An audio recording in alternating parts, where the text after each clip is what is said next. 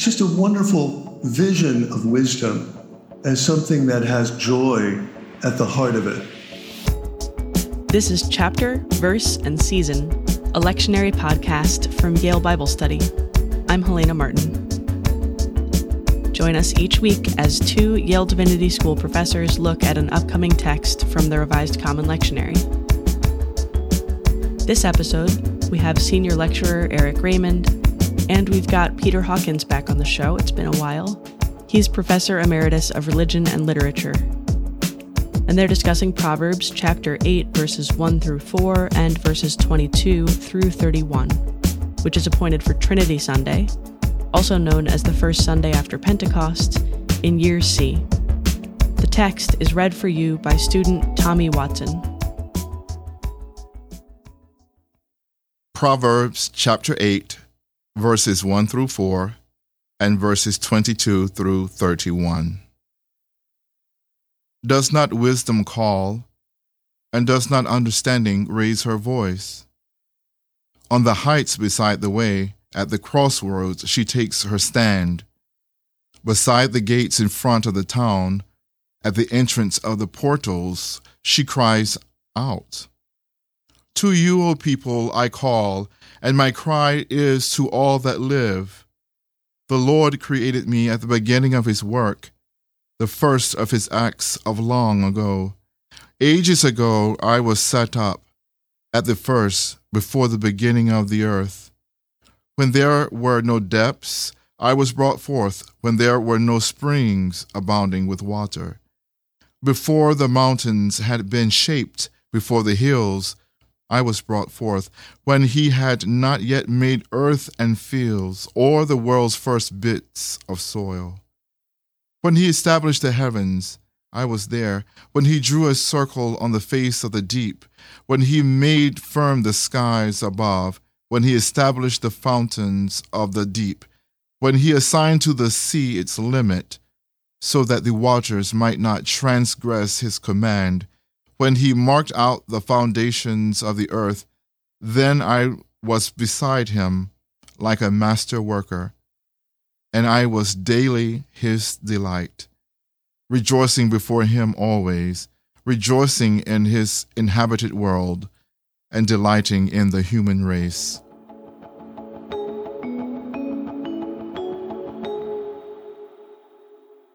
So here we have another personification familiar to us from the Bible in different ways, but the personification of wisdom, who is gendered as female.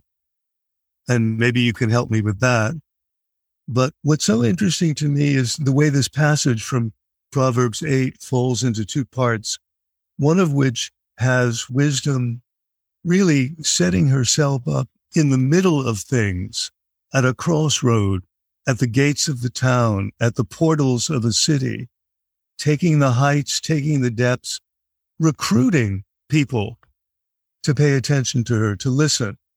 My cry is to all that live is a kind of universal appeal that she's making. And then the second portion of the lection for today is her backstory, how she was with God in the beginning, but actually before there was a beginning and was a kind of companion and kind of co, co-pilot for the creator. So I guess, Eric, I come to you wanting to know on Trinity Sunday, when the church is thinking about the three persons, one God, here we have another person to think about, the figure of wisdom. And I wonder if you can help me understand more of who she is. Sure. And the figure of wisdom is is uh, gendered as female, like you mentioned, and I suppose it has to do with the Hebrew word that represents wisdom, chokhmah. And in Hebrew, we have two, two genders for nouns, and chokhmah is feminine. So naturally, I suppose it's a female, a personification of a female.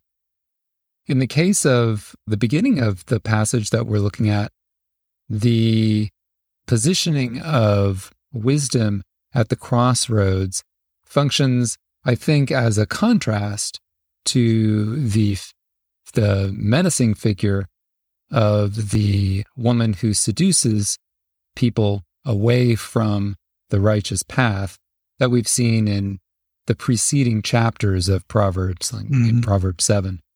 Wisdom here at the beginning of chapter 8 functions as a as a contrast to that more menacing figure and offers something that is accessible, I think, to to everyone, right? So it's my impression that you know the way that wisdom is portrayed here in the second half of chapter 8 as being the first of God's creations preceding the the creation of earth, etc.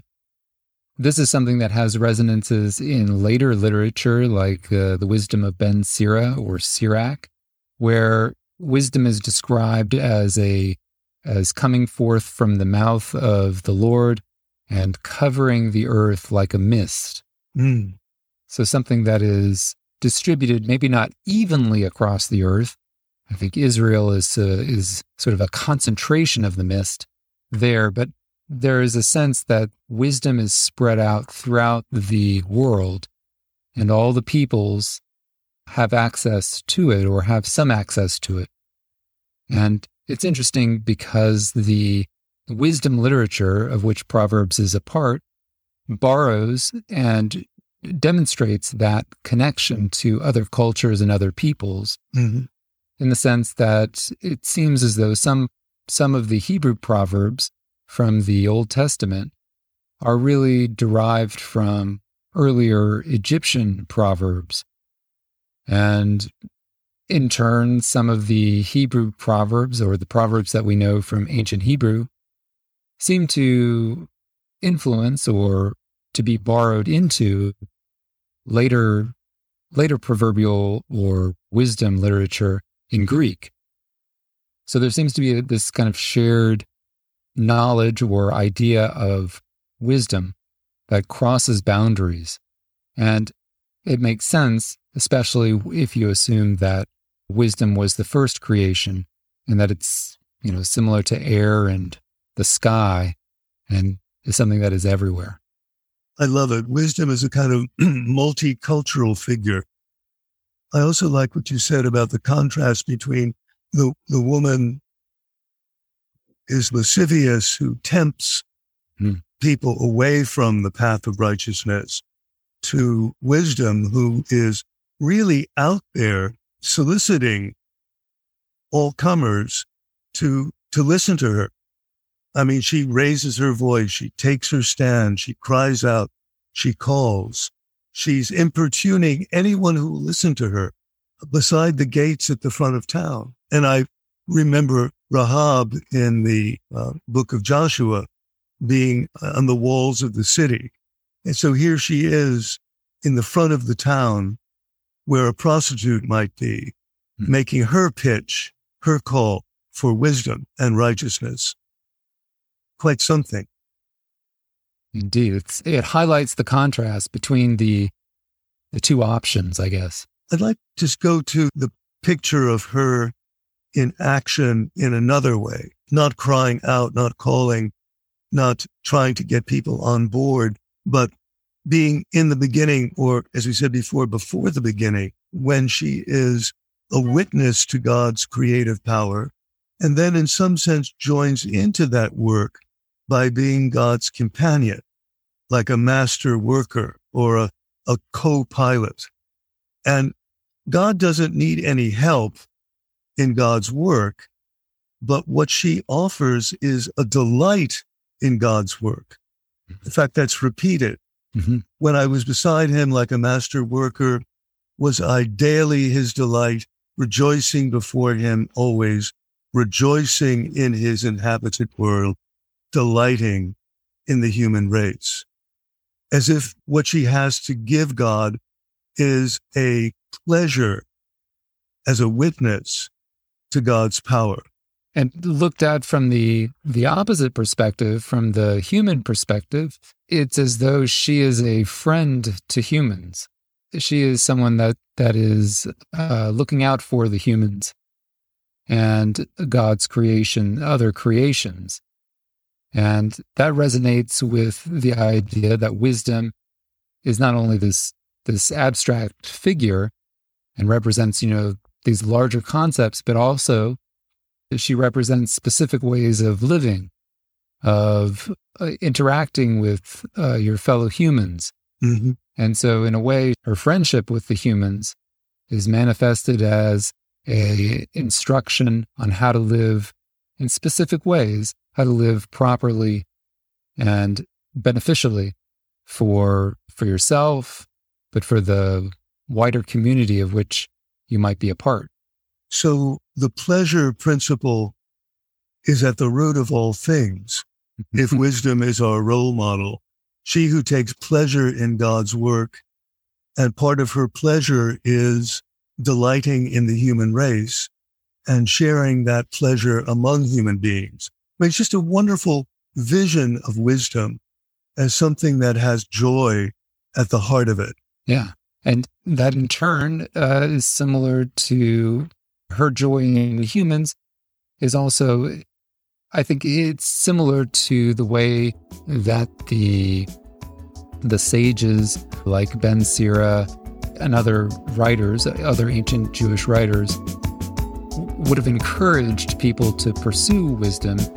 In a metaphoric way, she's portrayed as someone that you would pursue as though you were in love with her.